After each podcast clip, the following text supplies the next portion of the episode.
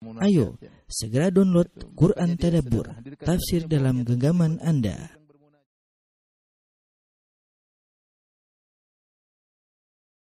Bismillahirrahmanirrahim. Assalamualaikum warahmatullahi wabarakatuh. Alhamdulillahi ala ihsani wa syukru lahu ala taufiqihi wa amtinani. Wa asyhadu an la ilaha illallah wahdahu la syarika lahu ta'ziman li sya'nih. Abduhu wa rasuluhu da'ila ridwani. Allahumma salli alaihi wa ala alihi wa ashabihi wa ikhwani. Para ikhwan dan akhwat yang dirahmati oleh Allah Subhanahu wa taala. Alhamdulillah pada kesempatan kali ini kita melanjutkan lagi pembahasan kita dari buku yang saya tulis tentang ajaran-ajaran madhab al-Imam Syafi'i yang ditinggalkan oleh sebagian eh, pengikutnya. Di antara eh, perkara yang telah ditetapkan oleh ulama Syafi'iyah eh, yaitu masalah disyariatkannya cadar. Ya, bahkan disyariatkan cadar adalah perkara yang diijma'kan oleh para ulama. Hanya saja mereka khilaf tentang apa hukumnya wajib ataukah sunnah ya.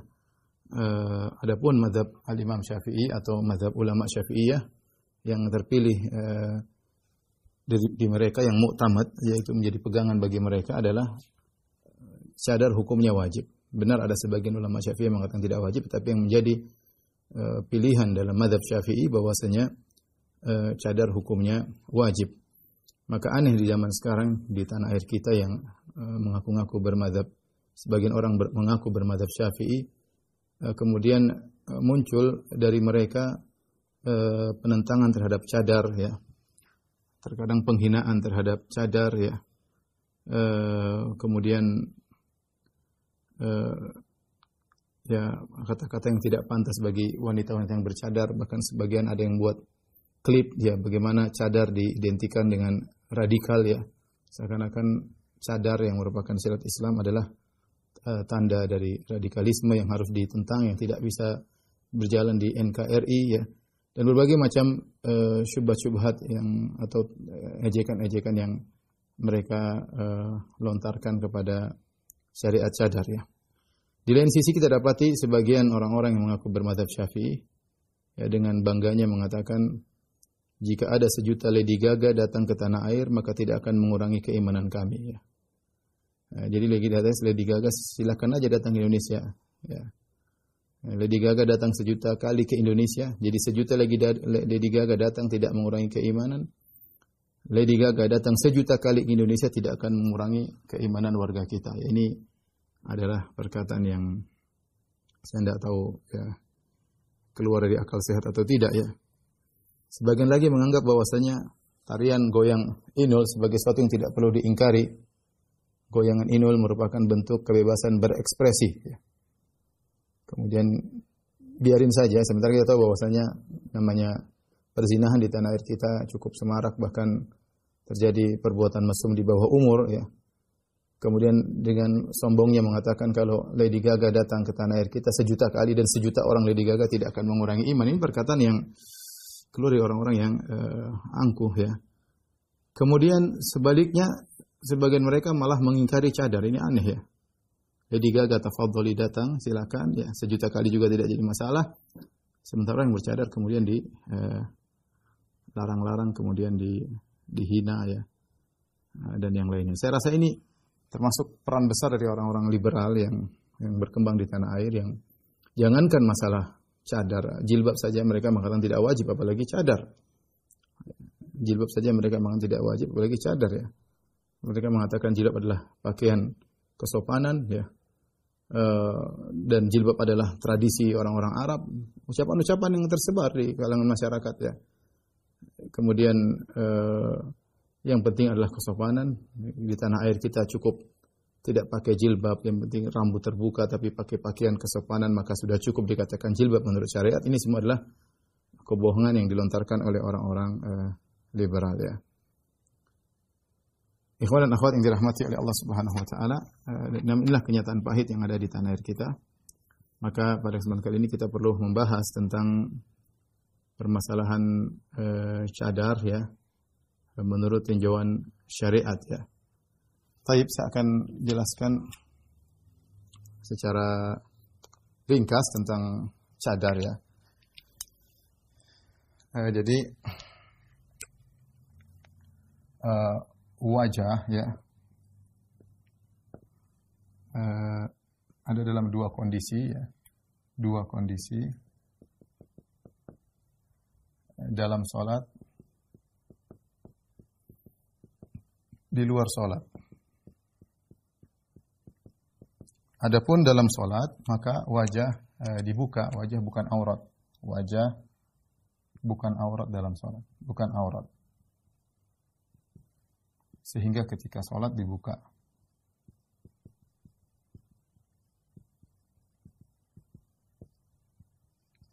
Kita tahu bahwasanya ulama membedakan antara uh, aurat dalam sholat dan aurat di luar di luar sholat. Ini jelas dibahas dalam buku-buku fikih.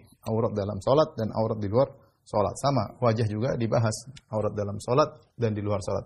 Adapun dalam sholat maka wajah bukan aurat sehingga ketika sholat uh, dibuka kecuali para ulama syafi'i menyebutkan kecuali kalau ada laki-laki ajnabi yang bukan mahramnya yang kemudian melihatnya maka dia tutup bagi yang menganggap uh, cadar hukumnya wajib. Adapun uh, di luar salat ya, maka uh, khilaf di kalangan para ulama ya. Khilaf ada yang mengatakan ada yang mengatakan wajah aurat adalah aurat. Ada yang mengatakan wajah bukan aurat. Uh, dari sini ketika uh, yang mengatakan aur, wajah adalah aurat otomatis berarti otomatis Cadar wajib hukumnya. Yang mengatakan wajib bukan aurat berarti uh, berarti cadar tidak wajib. Akan tapi apa sunnah? Ya, akan tapi uh, sunnah. Kita dapat ternyata para ulama sudah khilaf sejak dahulu tentang dua permasalahan dan sama-sama kuat. Yang mengatakan uh, wajib ini adalah mazhab Hambali ini dua madhab. Itu madhab Hambali.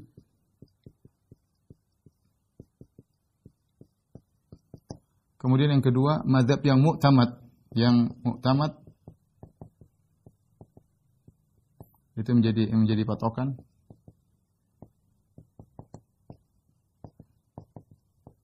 Dalam madhab syafi'iyah. Nanti akan saya nukil eh, pendapat-pendapat uh, ulama syafi'iyah. Adapun yang mengatakan tidak wajib uh, juga dua sama yaitu mazhab Abu Hanifah, mazhab Hanafi dan mazhab Maliki. Tentunya masing-masing punya dalil dan sama-sama kuat ya. Uh, tinggal kita merojikan yang mana. Tapi kalau saya sendiri saya cenderung uh, mengatakan bahwasanya uh, wajah wanita adalah aurat wajah wanita adalah aurat, maka hendaknya ditutup ya. Maka hendaknya di, ditutup. Tapi ini masalah khilafiyah kita berlapang dada akan saya sebutkan dalilnya nanti insyaallah taala. Yang perlu kita perhatikan di sini uh, dari sini kita tahu bahwasanya ijma ulama kesepakatan ijma ulama bahwa cadar disyariatkan. Cadar disyariatkan. Ini disampaikan oleh banyak ulama di antaranya Al-Qadhiyat dan yang lainnya. Cadar disyariatkan. Mereka hanya khilaf tentang disyariatkannya itu wajib atau sunnah. Tapi kalau disyariatkan maka disyariatkan. Maka disyariatkan. Uh, ya. Kemudian uh, beberapa perkara yang disepakati, ya mungkin saya perlu tegaskan di sini. Perkara-perkara yang disepakati yang disepakati ulama.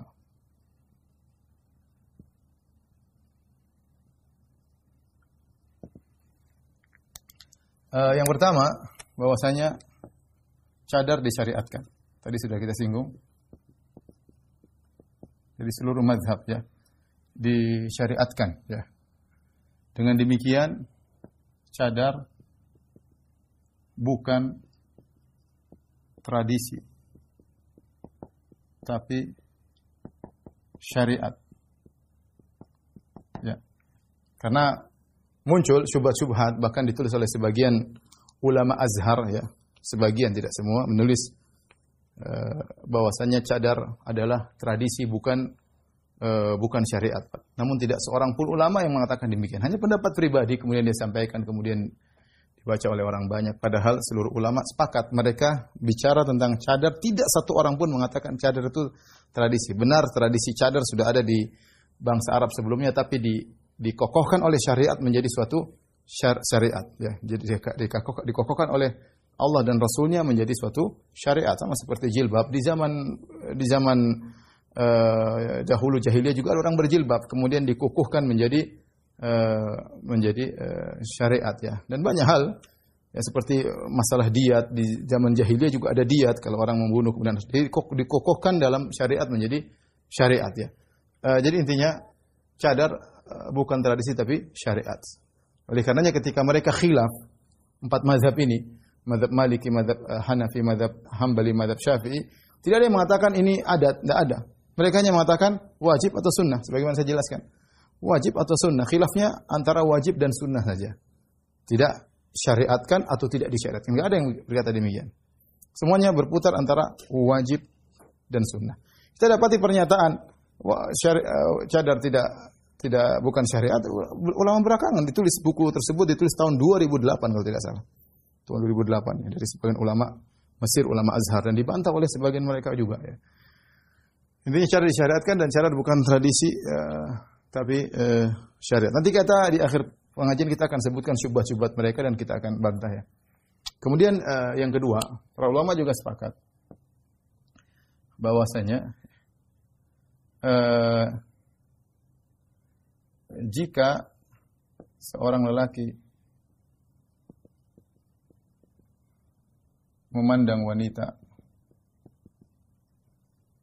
memandang wanita dan takut fitnah,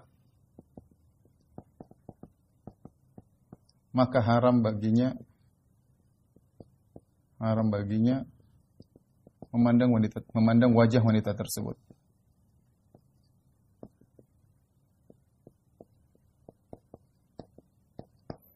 Haram baginya memandang wajah wanita tersebut. Baik yang mengatakan cadar hukumnya sunnah, ya. Mereka juga mengatakan jika ternyata lelaki melihat wajah wanita terbuka dan dia takut terfitnah, ya, dia merasa lezat melihat wajah tersebut, maka wajib bagi dia untuk menundukkan pandangan, yaitu haram bagi dia untuk memandang wajah uh, wanita tersebut. Ya, ini disepakati oleh para para ulama. Ya. Kemudian saya perlu ingatkan juga banyak ulama yang uh, menukilkan ya wanita yang terkenal cantik ya dianjurkan bercadar. Dianjurkan menutup wajahnya. Kita tahu bahwasanya uh, kecantikan wanita bertingkat-tingkat, level-level ya. Ada yang nilainya 10, ada yang nilainya 9,5, ada yang nilainya 9,8, ada yang mungkin 7,5 ya. Ada kecantikan yang disepakati dan ada kecantikan yang diperselisihkan. Bahasan saya bagaimana kalau wanita semua orang sepakat dia cantik, dan menimbulkan fitnah. Orang bilang semua cantik, tidak ada yang bilang dia jelek, maka hendaknya wanita seperti ini menutup wajahnya agar tidak menimbulkan uh, fitnah ya, lebih uh, apa namanya? lebih baik ya. Ini uh, apa namanya? mukaddimah yang saya sampaikan tentang masalah uh, cadar ya. Selanjutnya kita akan uh, bahas ya. Menurut madhab Syafi'iyah. Baik. Adapun dalil-dalil disyariatkan cadar ya, saya sebutkan banyak sekali dalil ya. Pertama, para ulama sepakat bahwa wajib bagi istri-istri Nabi untuk menutup wajah dan kedua tangan mereka ya. Para istri-istri Nabi ya wajib untuk bercadar ya. Al-Qadhi Iyad berkata, "Fahuwa fardun alaihinna bila khilaf fil wajhi wal kaffain fala yajuzu lahunna kashfu dzalik." Bahwasanya ini hukumnya wajib bagi uh, istri-istri Nabi tanpa ada khilaf di kalangan para ulama bahwasanya istri-istri Nabi harus menutup wajah mereka dan tidak boleh memperlihatkan wajah mereka. Allah berfirman, "Wa idza sa'altumuhunna mata'an fas'aluhunna mi wara'i hijab." Apabila kamu minta suatu keperluan kepada istri-istri Nabi, maka mintalah di balik tabir. Tidak boleh langsung ketemu, tidak boleh melihat mereka, tapi harus di balik tabir. Dzalikum atharu liqulubikum wa qulubihim. Dan cara demikian itu lebih suci bagi hatimu dan hati mereka ya. Berarti kan di sini para ulama sepakat bahwasanya istri Nabi wajib bercadar. Dalam hadis bahwasanya uh, Aisyah radhiyallahu taala anha ketika ketinggalan dari Nabi sallallahu alaihi kemudian dia fakhamartu wajhi dia menutup wajahnya ya.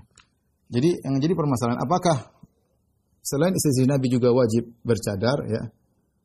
E, maka pendapat yang lebih kuat bahwasanya iya kalau istri Nabi wajib untuk bercadar ya, maka demikian pula eh, wanita-wanita selain istri-istri Nabi ya. Kenapa? Karena yang menjadi patokan ada beberapa pendalilan. Yang pertama yang menjadi patokan adalah keumuman lafal. Lafal ini memang benar berkaitan dengan istri-istri Nabi, tapi kita mengambil hukum secara umum ya, meskipun sebabnya berkaitan istri-istri Nabi kata Allah wa sa'altumuhunna mata'an. Kalau kalian minta uh, punya keperluan dari istri-istri Nabi maka fas'aluhunna mi wara'i hijab. Maka mintalah di balik hijab. Lafalnya umum mencakup istri Nabi dan selain istri Nabi. Kemudian istri-istri Nabi uh, kenapa disyariatkan bagi mereka untuk bercadar? Allah menyebutkan taklilnya, ilahnya, sebabnya. Kata Allah, "Dzalikum atharu liqulubikum wa qulubihim." Agar hal itu lebih suci bagi hati kalian wahai para sahabat, wa qulubihin dan juga lebih suci bagi hati-hati istri Nabi. Tentunya kita tahu yang membutuhkan kesucian hati bukan cuma istri-istri Nabi dan juga bukan para sahabat. Kita pun butuh kesucian hati kita dan kita dan para wanita juga butuh kesucian hati mereka. Dan ketika Allah menyebutkan hukum ini, Allah sebutkan taklilnya, ilahnya kenapa para sahabat disuruh meminta di balik tabir karena untuk lebih mensucikan hati-hati istri Nabi dan juga mensucikan hati-hati para sahabat, maka kita uh, lebih utama untuk meraih uh, kesucian tersebut ya. Baik. Uh, di antara dalil yang menunjukkan bahwasanya disyariatkannya cadar ya. Bahwasanya para ulama ijma sepakat bahwasanya kaki wanita adalah aurat ya, tidak boleh terlihat kakinya tidak boleh terlihat uh, tumitnya tidak boleh ya. Karenanya ketika Rasulullah SAW bersabda, "Man jarra thawbahu khuyala lam yunzirillahu ilaihi yaumal qiyamah." Nabi bersabda barang siapa yang menjulurkan bajunya karena sombong Allah tidak akan melihat dia pada hari kiamat kelak. Ummu Salamah radhiyallahu taala anha ummul mukminin istri Nabi sallallahu alaihi wasallam ya uh, maka dia uh, mengatakan idzan tankashifu aqdamuhun ya. Kalau harus diangkat kalau harus diangkat di atas mata kaki jadi Ummu Salamah menganggap di sini umum mencakup laki-laki maupun perempuan maka dia mengatakan ya Rasulullah kalau harus diangkat uh, maka akan terlihat kaki-kaki mereka. Maka Rasulullah SAW eh, menyuruh untuk menjulurkan yurkhina sibra. Hendaknya mereka menjulurkan rok mereka satu jengkal di bawah mata kaki. Ya. Ummu Salamah mengatakan, "Idzan tanqashifu aqdamuhun, ya Rasulullah kalau begitu akan nampak tersingkap kaki-kaki mereka." Kemudian kata Nabi sallallahu alaihi wasallam, "Yurkhina zira'an wala yazidna ala dzalik." Panjangkan rok mereka satu hasta dan jangan lebih daripada itu. Bayangkan, ya. Ummu Salamah semangat untuk menutup kaki, ya, bahkan minta agar diizinkan dikasih rok dengan jarak satu dengan panjang satu hasta di bawah mata kaki. Supaya apa? Supaya kaki sempurna untuk ditutup. Kalau kita tahu bahwasanya kaki tidak boleh lihat, ya, mana yang lebih menarik, kaki atau wajah? Ini sering dijadikan oleh para ulama tentang pentingnya untuk menutup wajah. Kaki, orang bisa lihat kaki bisa tertarik, bisa ada hasrat muncul dengan melihat kaki. Tapi mana lebih utama, melihat kaki tumit atau melihat wajah? Tentu melihat wajah. Pusat kecantikan ada pada pada wajah. Orang-orang terpesona, terfitnah karena wajah, bukan karena kaki ya. Kalau kaki ditutup, lebih utama untuk menutup wajah dan ini adalah uh, dalil yang sangat kuat, dalil kias dan ini sangat uh, sangat kuat. Kemudian di antara dalil bahwasanya cadar disyariatkan yaitu disyari, bahwasanya ketika para sahabat akan menikah disyariatkan bagi mereka untuk nazar, yaitu untuk melihat ya. Kenapa? Karena selama ini wanita-wanita keluar tidak terlihat. Maka agar uh, bisa uh, mudah untuk menikah dan lebih langgeng pernikahannya, maka disyariatkan untuk menazar. Nazar itu melihat wajahnya. Oleh karenanya Rasulullah SAW berkata, "Idhab fanzur ilaiha." Rasulullah SAW berkata kepada seorang sahabat, "Pergilah engkau dan lihatlah wanita tersebut. Fa innahu ajdaru an yu'dama bainakuma." Ya, sungguhnya dengan melihat tersebut ini lebih lebih lebih layak untuk melanggengkan pernikahan kalian berdua ya. Jadi kalau uh, melihat maka akan akan tertarik. Yang apa yang dilihat? Yang dilihat wajah ya. Yang dilihat adalah wajah berarti Mereka dahulu wajah mereka uh, tertutup. Taib. Intinya ini adalah masalah khilaf ya. Masalah khilaf meskipun saya katakan saya lebih condong kepada uh, wajibnya bercadar tapi tetap masalah khilafiyah. Para ulama yang mengatakan tidak wajib mereka juga punya dalil disebutkan bahwasanya di zaman Nabi sallallahu alaihi wasallam ada wanita yang tidak bercadar seperti Sufa'ul Huddain ada seorang wanita yang bertanya kepada Nabi dan sang perawi mengatakan nampak wajahnya kemerah-merahan di wajahnya. Ya, berkulit hitam dan wajah kemerah-merahan menunjukkan wajahnya terbuka. Sehingga sang perawi mensifatkan wajah wanita tersebut. Dan ini dalil yang sangat kuat, sangat kuat bahwasanya uh, cadar uh, tidak wajib karena ada di antara sahabiat yang wajahnya terbuka sehingga disifati oleh sang perawi. Meskipun ini dijadikan perdebatan juga yang mengatakan wajib mengatakan bisa jadi tersingkap ya. Kalaupun tersingkap tidak ada dalil bahwasanya Nabi melihat wajahnya dan macam-macam ya intinya ini masalah uh, khilafiyah. Kemudian juga perkataan Nabi SAW kepada Ali atau yang lainnya, La tutbi'in nadrah nadrah, fa inna lakal ula wa laysat Jangan kau ikuti pandangan dengan pandangan berikutnya. Sungguhnya uh, pandangan pertama boleh bagimu, pandangan kedua tidak boleh. Ketika para sahabat disuruh tundukkan pandangan, berarti ada wanita yang uh, terbuka wajahnya, ada wanita yang terbuka wajahnya.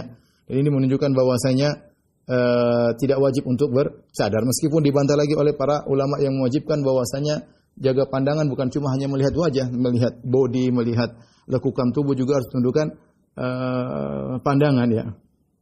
Ala kuli hal ini masalah khilafiyah masing-masing punya dalil yang sangat kuat Syekh Albani rahimahullah taala menulis buku uh, Hijabul Mar'al Muslimah menunjukkan bahwa cadar tidak wajib. Syekh Albani rahimahullah juga punya buku Ar-Raddul Mufhim juga tentang uh, apa namanya cadar uh, tidak wajib ya.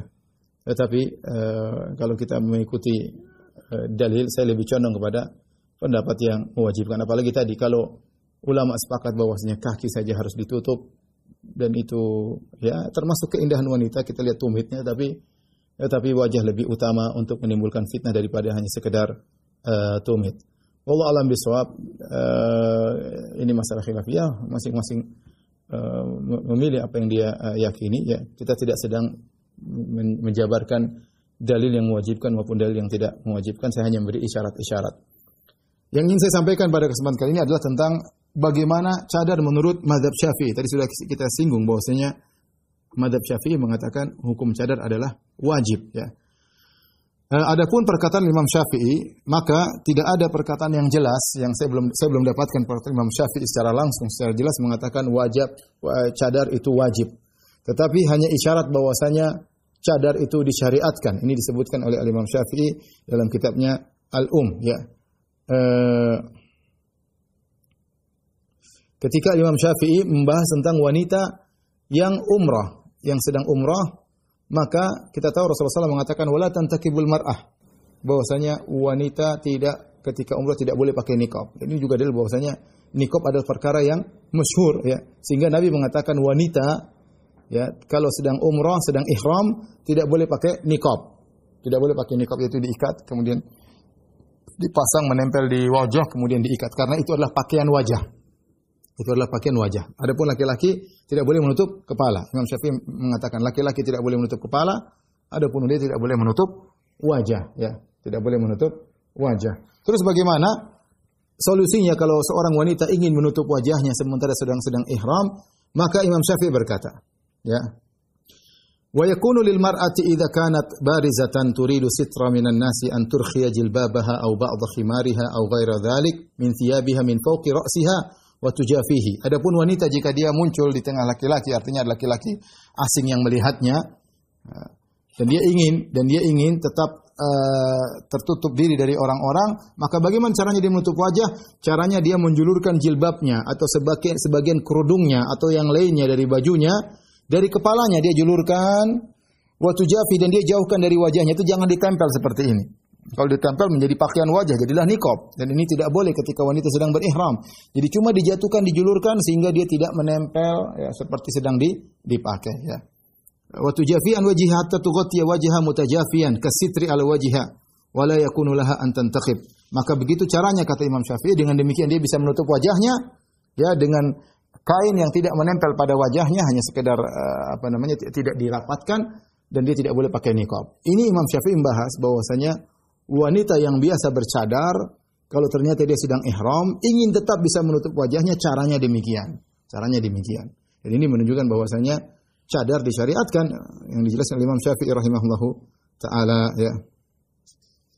Ini disebutkan dalam kitabnya Al-Um ya jilid 2 halaman 162 dan juga beliau sebutkan dalam jilid 2 halaman 22 222 sampai 223 ya. Kemudian beliau juga berkata Imam Syafi'i berkata, "Wa uhibbu lil masyhura bil jamal." Dan aku suka bagi wanita yang terkenal cantik anta tufa wa tas'alailan agar dia tawaf dan sa'i di malam hari. Ini zaman dahulu kan orang masih jarang kalau malam hari mungkin tidak ada penerangan sehingga kalau malam hari dia uh, tawaf dan sa'i, ya maka wajahnya meskipun terbuka tidak ada yang lihat. Wa in tawafat bin nahar, adapun kalau si cantik ini tawaf di siang hari, sadadat saubaha ala wajhiha aw tawafat fi sitrin, maka hendaknya dia menurunkan bajunya untuk menutup wajahnya atau dia tawaf di, di, di dalam kondisi tertutup yaitu orang menutupinya ya sehingga sehingga dia tidak tampak wajahnya ya sehingga tidak tampak wajahnya. Di sini Imam Syafi'i ingin agar wanita yang cantik tidak terlihat wajahnya ya e, ketika tawaf dengan cara tawaf di malam hari atau ketika dia tawaf di siang hari dengan menjulurkan sebagian bajunya untuk menutup wajahnya ya. Maka ini e, anjuran kepada wanita-wanita yang cantik-cantik ya. Sebaiknya pakai pakai cadar ya. Saya katakan tadi oh, cantik bertingkat-tingkat ya. E, bukan berarti kalau tidak cantik tidak usah pakai cadar, enggak ya. Semuanya disyariatkan pakai cadar tapi bagi yang berpendapat cadar tidak wajib, seandainya ada dari seorang akhwat berpendapat cadar tidak wajib, tapi dia tahu dia cantik dan orang muji dia, kamu cantik, kamu cantik. Dan kalau laki-laki melihat dia langsung terpana dan ada wanita seperti gini, maka dia bercadar. Hendaknya dia bercadar ya demi untuk menjaga dirinya dari fitnah dan menjaga orang lain dari fitnah sebagaimana nasihat al-Imam Syafi'i rahimahullahu taala. Namun dalam nas-nas yang saya nukil dari Imam Syafi'i ini, Imam Syafi'i tidak membahas cadar wajib atau tidak. Dia hanya menjelaskan syari disyariatkannya cadar. Ya. Adapun dari fuqaha Syafi'iyah, para para ahli fikih dari ahli, ahli fikih dari madhab Syafi'i, maka banyak mereka menjelaskan bahwasanya cadar itu wajib. Perkataan perhatikan perkataan Imam Al-Imam Al-Juwaini itu Imam Al-Haramain Ya, beliau berkata, "Ma'attifaqil muslimin ala man'in nisa' min at-tabarruj was-sufur wa tarki tanaqqub." Ya. Dengan kesepakatan kaum muslimin untuk melarang wanita dari bertabarruj, dari berhias di hadapan laki-laki yang bukan uh, suaminya dan bukan mahramnya dan melarang wanita untuk membuka wajah mereka dan melarang wanita untuk meninggalkan cadar, meninggalkan niqab. Kata kata Imam Al-Juwaini sepakat kaum muslimin. Ya. Tapi kita tahu ada khilaf ya. Tapi ini pernyataan beliau, beliau mengatakan ma'tifaqil muslimin, kaum muslimin sepakat. Al-Ghazali juga berkata, ya, fa idza kharajat fayanbaghi an taghudda basaraha anir rijal. Jika seorang wanita keluar, maka hendaknya dia menundukkan pandangannya dari para lelaki. Walasna naqul inna wajh rajul fi haqqiha aurah. Kami tidak mengatakan bahwasanya wajah lelaki adalah aurat bagi wanita, tidak. Kawajhil mar'ati fi haqqihi.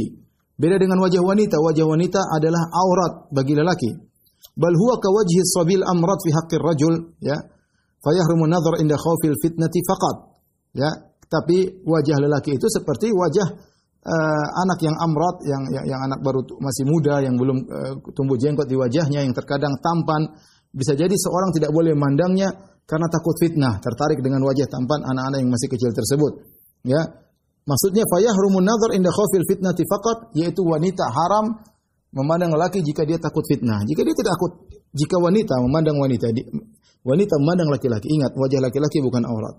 Jika wanita memandang laki-laki dan dia takut fitnah, takut dia terpesona, takut dia tergerak syahwatnya, maka wajib wajib ini dengan kesepakatan ulama, wajib bagi dia untuk menundukkan pandangan. Jika dia tidak takut fitnah, jika dia tidak takut fitnah, dia merasa tidak ada masalah ya. Ini biasa-biasa saja dan uh, dia boleh memandang, tapi lebih utama jika dia menundukkan pandangan. Dia boleh memandang, tapi lebih utama dia menundukkan pandangan. Ya. Uh, kemudian beliau berkata, "Fa'ilam takun fitnatan fala." Adapun jika dia tidak terfitnah dengan memandang wajah laki tersebut, maka tidak wajib dia tundukkan pandangan. Idlam yazalir rijalu ala mamarriz zaman maksufil wujuh. Kenapa? Karena berjalan eh, apa namanya dari dari dahulu sampai sekarang bahwasanya para lelaki wajah mereka terbuka, tidak pakai cadar. Wan nisa'u yakhrujna dan dari dulu dan sudah berzaman-zaman bahwasanya wanita kalau keluar bercadar. Walau kana wujuhur rijali auratun fi haqqin nisa' la umiru bitanaqqub. Kata Al-Ghazali jika seandainya wajah lelaki itu adalah aurat bagi wanita, maka tentu para lelaki di, akan diperintahkan untuk bercadar. Au muni'na minal khuruj illa lidarurah. Atau mereka akan larang keluar kecuali karena darurat. Ini intinya dari perkataan Al-Ghazali bahwasanya wajah wanita adalah aurat maka wajib untuk ditutup. Ya, ini perkataan Al-Ghazali dan Imamul Haramain. Imam Nawawi juga uh, uh, mengatakan ya, wa yahrumu nadhar nadhar fahlin balighin ila aurati hurratin kabiratin ajnabiyatin wa kadha wajhaha wa kafaiha inda khawfi fitnatin wa kadha inda al-amni ala sahih. Imam Nawawi berkata, haram bagi seorang lelaki yang sudah dewasa melihat aurat wanita yang merdeka yang sudah dewasa, yang ajnabiyah Demikian juga haram baginya untuk memandang wajahnya ketika takut terfitnah. Demikian juga ketika tidak takut terfitnah menurut pendapat yang sahih. Menurut pendapat yang sahih meskipun tidak takut terfitnah maka hendaknya tetap menundukkan pandangan itu laki bagi eh, bagi eh, wanita ya. Kemudian beliau menyebutkan eh, perkataan para ulama Syafi'iyah di antaranya kesepakatan kaum muslimin untuk melarang wanita keluar dengan wajah yang uh, terbuka. Demikian juga As-Suyuti, kemudian As-Subki, ya. Ibnu Qasim, Ibnu Qasim, kemudian Asy-Syarbini, Abu Bakar Dimyati banyak sekali saya nukilkan ya. Kemudian Asy-Syarwani ya. Dan banyak ulama ya. Mereka mengatakan bahwasanya wajah adalah aurat dan kalau wajah wanita adalah aurat di luar salat maka wajib untuk ditutup. Dan ini pendapat ulama Syafi'iyah. Bukan cuma para fuqaha, bahkan kita dapati para mufassir, ahli tafsir dari madhab syafi'iyah juga mengatakan bahwasanya uh, hendaknya menutup uh, menutup wajah ya. ya. Di antaranya perkataan Abu Mudzaffar As-Sam'ani ya ketika menasib, menafsirkan firman Allah Subhanahu wa taala surat Al-Ahzab ayat 59, "Ya ayuhan nabi qul li azwajika wa banatika wa nisa'il mu'minin yudinina 'alaihinna min jalabibihin." Wahai Nabi, katakanlah kepada istri-istrimu dan juga putri-putrimu dan wanita kaum mukminin hendaknya mereka menurunkan jilbab mereka ya.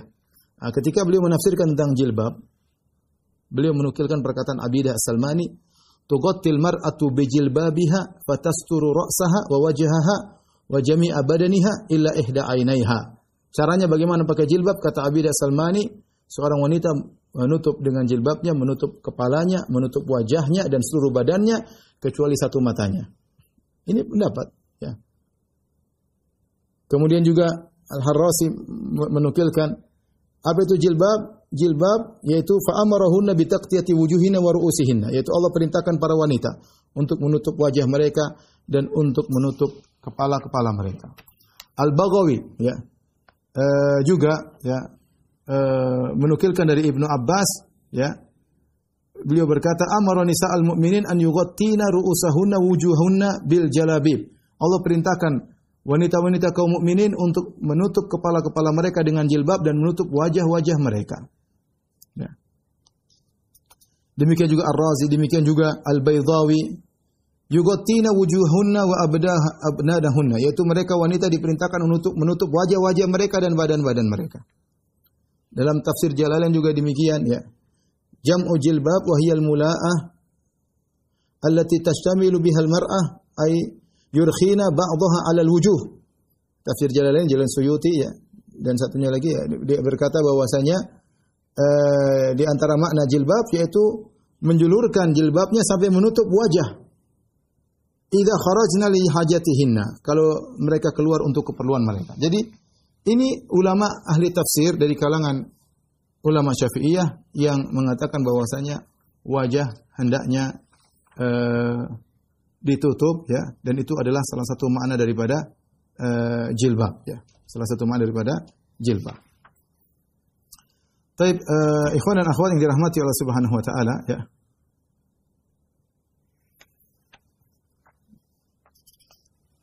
Ketahuilah bahwasanya tradisi bercadar ya sudah dilakukan ya di zaman Rasulullah sallallahu alaihi wasallam. Itu perkara cadar perkara yang ma'ruf.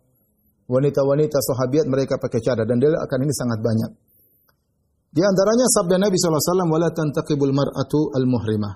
Rasulullah mengatakan wanita yang sedang ihram tidak boleh pakai cadar. Ini dalilnya bahwasanya mereka asalnya pakai cadar. Hanya saja ketika ihram tidak boleh pakai cadar. Hanya saja ketika ihram tidak boleh pakai cadar. Tadi kita sudah jelaskan perkataan Imam Syafi'i caranya itu dengan menjulurkan kain dari kepala sehingga tidak tertempel di wajah dan tidak diikat sehingga, sehingga tidak menjadi pakaian wajah tapi hanya seperti kain yang ter, terjulur di depan wajah mereka dan tidak tidak menempel wajah-wajah para wanita tersebut. Ketika Nabi mengatakan tidak boleh wanita berihram pakai cadar menunjukkan cadar adalah perkara yang biasa dilakukan oleh para sahabiat ya. Demikian juga hadis Aisyah radhiyallahu taala anha ketika dia terlambat oleh eh, Nabi SAW hadis yang ma'ruf dalam kisah hadis hadisatul ifk ketika Rasulullah SAW sudah pergi Aisyah datang terlambat ternyata rombongan sudah pergi. Kemudian beliau tertidur kemudian datanglah Sofwan bin Mu'attal As-Sulami. Kemudian dia berkata innalillahi wa inna ilaihi raji'un. Dia tahu itu Aisyah ketika wajah Aisyah tersingkap maka ketika Aisyah bangun melihat Sofwan dia mengatakan fa khammartu wajhi. Aku pun menutup wajahku. Ibnu Hajar berkata ya istimrarul amal ala jawazi khuruj nisa ila al-masajid al-aswaq wal asfar muntaqibatin li alla yarahunna rijal. Bahwasanya uh, amalan yang sudah berlanjut ya dari dulu sampai sekarang tentang bolehnya para wanita keluar ke masjid-masjid, ke pasar-pasar untuk bersafar dalam kondisi muntaqibat, dalam kondisi pakai cadar li alla yarahunna rijal agar tidak dilihat oleh para lelaki ya. Walam tazal Ibnu Hajar juga berkata dalam Fathul Bari, walam tazal adatun nisa qadiman wa hadisan. Bahwasanya ini sudah sejak dahulu ya, adat e, kebiasaan wanita muslimah mukminah dari dulu sampai sekarang yasturna wujuhahunna anil ajanib. Mereka terbiasa menutup wajah mereka dari laki-laki yang laki-laki ajnabi yaitu yang bukan mahram mereka mereka dan juga bukan suami mereka mereka senantiasa menutup wajah mereka. Ini semua menunjukkan bahwasanya cadar uh, disyariatkan dan sudah menjadi kebiasaan kaum muslimat, wanita-wanita muslimah sejak zaman dahulu sampai uh, zaman sekarang, zaman Ibnu Hajar di abad uh, ke-9 ya dan terus berlanjut dan baru beberapa uh, abad ya, atau beberapa waktu ya atau dekade ya baru kemudian mulailah cadar ditinggalkan ya. dan kita bisa lihat bagaimana video-video lama baik di Mesir baik di negeri-negeri Islam bagaimana dahulu wanita biasa uh, bercadar. Ketika mulai masuk kaum liberal, ya uh, belajar dari Barat, kemudian masuk, mulailah mereka mengotak-atik permasalahan ini, kemudian membuat ragu tentang masalah ini sehingga mereka mereka melemparkan syubhat-syubhat uh, sehingga seakan-akan cadar bukanlah syariat. Wallah taala bisawab di akhir pembahasan saya akan menyampaikan beberapa syubhat yang dilontarkan oleh sebagian orang-orang yang mengatakan cadar tidak disyariatkan. Yang pertama, Eh, sudah saya singgung di awal mereka mengatakan bahwasanya cadar adalah tradisi sudah ada di zaman jahiliyah. Ya, mungkin mereka berdalil dengan syair-syair jahiliyah eh, dan yang lainnya ya. Kita mengatakan jawabannya ya kita tidak ragu akan hal tersebut ya kalau memang ada buktinya bahwasanya cadar sudah ada di zaman jahiliyah maka tidak jadi masalah. Tetapi kita katakan tradisi tersebut dikokohkan menjadi syariat bagi kaum kaum muslimin dan hal itu banyak dalam Islam ya, bagaimana tradisi uh, dahulu kemudian dikokohkan. Di antara orang-orang jahiliyah dahulu ada yang pakai jilbab, ada yang pakai jilbab. Jangan kalau sudah orang jahiliyah dahulu ada yang pakai cadar, tentu mereka pakai jilbab. Nggak mungkin pakai cadar tanpa pakai jilbab. Nah, apakah kita mengatakan juga jilbab tradisi karena sudah ada di zaman jahiliyah? Di zaman jahiliyah banyak tradisi-tradisi kaum uh, orang-orang uh, Arab dahulu seperti mereka keberanian, seperti mereka jujur, memuliakan tamu. Apakah dikatakan ini tradisi bukan syariat? Ya. Kemudian di, di zaman jahiliyah juga ada tradisi diat kalau terjadi pembunuhan harus bayar diat ya. Apakah sekarang tetap menjadi tradisi padahal sudah dikokohkan oleh syariat menjadi syariat ya. Oleh karena tidak semua yang ada di zaman jahiliyah kemudian dianggap sebagai tradisi ya. Kalau syariat sudah mengkokohkannya menjadi syariat maka jadi syariat. Ya, seperti cadar, jilbab, lihat ya banyak akhlak yang mulia ya e, dijadikan syariat maka jadi syariat ya. E, kemudian juga misalnya di antara e, dalil mereka untuk e, agar cadar tidak dikatakan syar'i seperti mereka mengatakan kalau wanita memakai cadar ya maka sulit untuk berinteraksi menghalangi terjadinya interaksi antara masyarakat dengan wanita tersebut. Ini perkataan sebagian ulama mereka yang mengatakan demikian ya. dalam buku tadi cadar adalah tradisi bukan syariat ya. Mereka mengatakan bahwasanya kalau wanita pakai cadar sulit berinteraksi sehingga menghalangi sehingga menghalangi uh, komunikasi antara kaum muslimin dengan wanita-wanita bercadar. Jawabannya adalah kedustaan ya.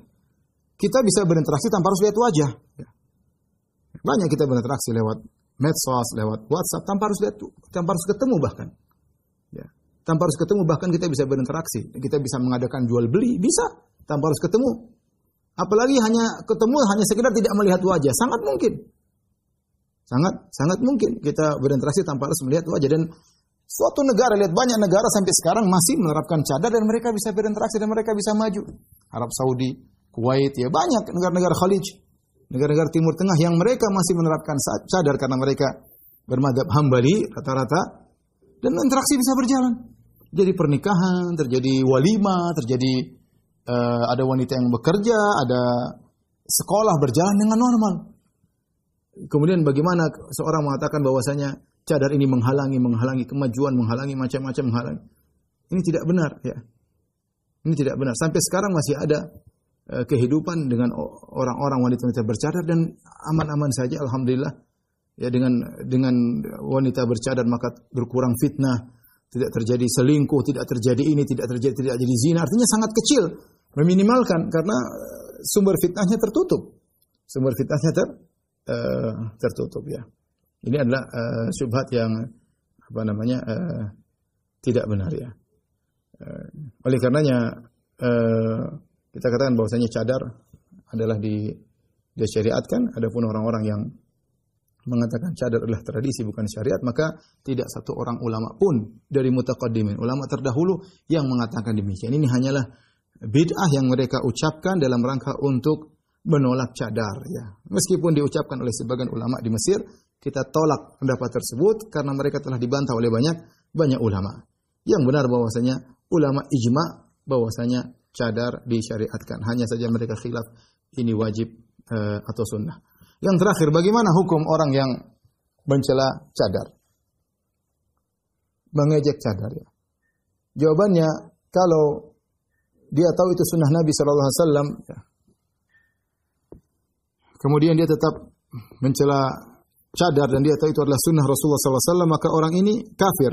Ya, orang ini kafir. Kalau dia tahu itu sunnah Nabi Wasallam, berarti orang ini kafir dan dia uh, keluar dari Islam. Ya, keluar dari Islam karena dia benci kepada uh, syariat Rasulullah Sallallahu Alaihi Wasallam. Ya, dia benci kepada syariat Rasulullah sallallahu alaihi wasallam dan orang yang benci kepada syariat Nabi sallallahu alaihi wasallam maka dia bukan umat Nabi sallallahu alaihi wasallam maka dia keluar dari uh, Islam ya.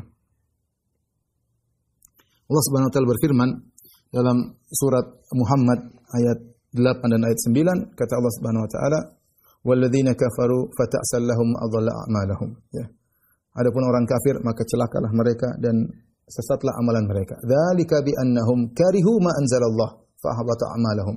Hal itu karena mereka benci terhadap apa yang Allah turunkan, maka Allah gugurkan amalan mereka. Seorang yang benci dengan syariat Allah, dia tahu ini sunnah Nabi, dia tolak ya, maka orang ini keluar dari Islam. Adapun jika dia mencela cadar karena dia anggap ini bukan syariat, karena dia anggap ini adalah tradisi, dia terkena syubhat, maka wajib kita untuk menjelaskan kepadanya bahwa ini adalah syariat Islam, ya syariat Islam karena bahaya ya. Bagaimana Anda kemudian mengejek tentang syariat Islam, ya, kemudian mengidentikan dengan radikalisme, ya, sehingga orang melihat orang bercadar semua dengan pandangan curiga, ya, e, mengkait-kaitkan orang cadar dengan e, pemboman sana sini, ya, ya. Kemudian semua orang yang sampai kasus waktu baru-baru yang terjadi sampai ada yang naik naik bis bercadar suruh turun ya Ya. Bahkan istri saya juga pernah masuk ke mall ketika itu bawa anak-anak, kemudian e, diperiksa luar biasa ya. Sampai temannya nyeletuk, Pak kalau ini bawa bom ngapain bawa anak-anak kemudian ya begitulah orang kita tidak menyalahkan masyarakat karena ya ada hal-hal yang tersebar sehingga membuat mereka punya kesimpulan e, demikian. Tapi e, seharusnya ulama-ulama Indonesia yang bermadhab Syafi'i harusnya menjelaskan bahwa sini adalah syariat bahkan madhab syafi'i mengatakan cadar hukumnya wajib ya. Wallah alam bisawab ini saja yang saya sampaikan. Uh, demikian uh, ikhwan dan akhwat yang dirahmati Allah Subhanahu wa taala. Uh, sekali lagi saya sampaikan kepada para akhwat berusaha untuk menjalankan syariat dengan sebaik-baiknya. Kita tahu bahwa hidup kita cuma sementara dan kita tahu bahwasanya kecantikan kita akan pudar ya. Maka uh, seorang bertakwa kepada Allah jangan menjadikan kecantikannya fitnah bagi yang lain ya. Jangan menjadikan kecantikannya fitnah bagi yang lain. Dan hendaknya para akhwat menikah setelah itu sibuk mengurusi suami dan anak-anak. Uh, jangan sibuk bersolek di luar, bersoleklah di hadapan suami ya. Habiskan waktu untuk mencari keridhaan suami dan bagaimana bisa menjadikan anak-anak menjadi anak-anak yang yang soleh. Kurangi kegiatan tidak bermanfaat seperti selfie-selfian di medsos ya. Uh, kemudian uh, di balik cadarnya orang malah melihat cadarnya penasaran melihat matanya dan yang lainnya dan ini adalah keluar daripada tujuan seorang berjilbab itu sendiri. Wanita e, berjilbab tujuannya adalah untuk tidak di, jadi pusat perhatian para lelaki, bukan malah dia e, menampakkan dirinya di hadapan umum di medsos atau yang lainnya. Kalaupun dia harus e, berselfie, maka dia berselfie di antara grup yang tertutup, antara mereka saja, di antara kawan-kawan, para wanita, tentunya dengan syarat wanita tersebut amanah, tidak menyebarkan fotonya ke mana-mana. Wallahu alam bisawab ini yang saya sampaikan tentunya uh, penuh dengan kekurangan. Semoga Allah mengampuni kita semua. Wabillahi taufiq wal hidayah. Assalamualaikum warahmatullahi wabarakatuh.